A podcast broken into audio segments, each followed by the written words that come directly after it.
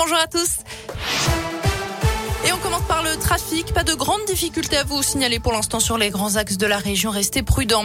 À la une, les premières réactions au lendemain des annonces du gouvernement, a commencé par le retour des jauges pour les grands rassemblements.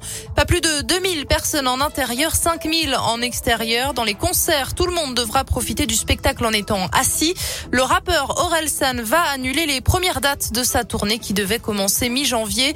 Le monde du sport n'est pas non plus satisfait de ces mesures. Le retour des jauges va frapper durement les clubs de rugby professionnels, a déclaré la Ligue nationale, qui précise que les ressources sont liées à plus de 60% à la présence du public dans les stades. Vers un nouveau protocole sanitaire à l'école, le ministre de l'Éducation Jean-Michel Blanquer a indiqué ce matin que les élèves positifs au Covid allaient devoir fournir plusieurs tests négatifs pour retourner en classe. Ça concernera aussi les élèves cas contact de la même classe. Un seul test négatif suffisait jusqu'à présent pour revenir à l'école. Le délai à respecter entre les différents tests doit encore être précisé. Et puis bientôt des autotests en vente dans les supermarchés. C'est une demande de la grande distribution. L'autorisation vient d'être délivrée, en tout cas jusqu'à la fin du mois de janvier. Les autotests étaient jusque-là vendus en pharmacie seulement. Le président de la Fédération des syndicats pharmaceutiques de France regrette cette décision. Je cite, les autotests ne sont pas une simple marchandise. L'encadrement par un professionnel de santé est fondamental, a-t-il déclaré.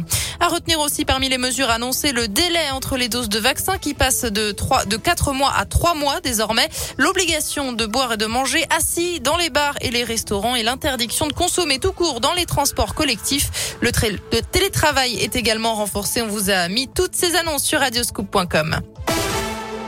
Les suites du féminicide d'Amberieux en Bugey dans l'Ain, l'homme de 55 ans qui aurait tué sa femme dimanche avec un fusil de chasse avant de retourner l'arme contre lui aurait aussi tiré sur son fils qui a appelé les gendarmes selon le progrès. Une enquête pour homicide volontaire a été ouverte.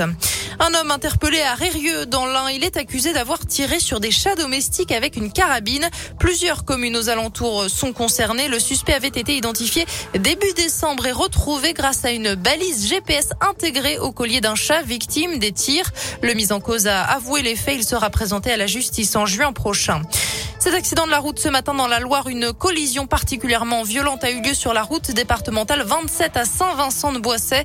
Deux voitures étaient impliquées. Les deux conductrices ont été prises en charge par les secours, l'une d'elles étant plus sérieusement blessée. Attention, météo capricieuse dans la région. L'Ain, l'Isère, le Puy-de-Dôme sont en vigilance jaune, pluie, inondation. L'Allier, le Puy-de-Dôme et la Saône-et-Loire sont aussi en alerte jaune pour des vents violents.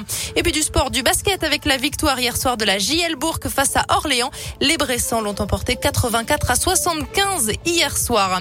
C'est la fin de cette édition. Je vous souhaite une excellente journée à tous à l'écoute de Radio Scoop.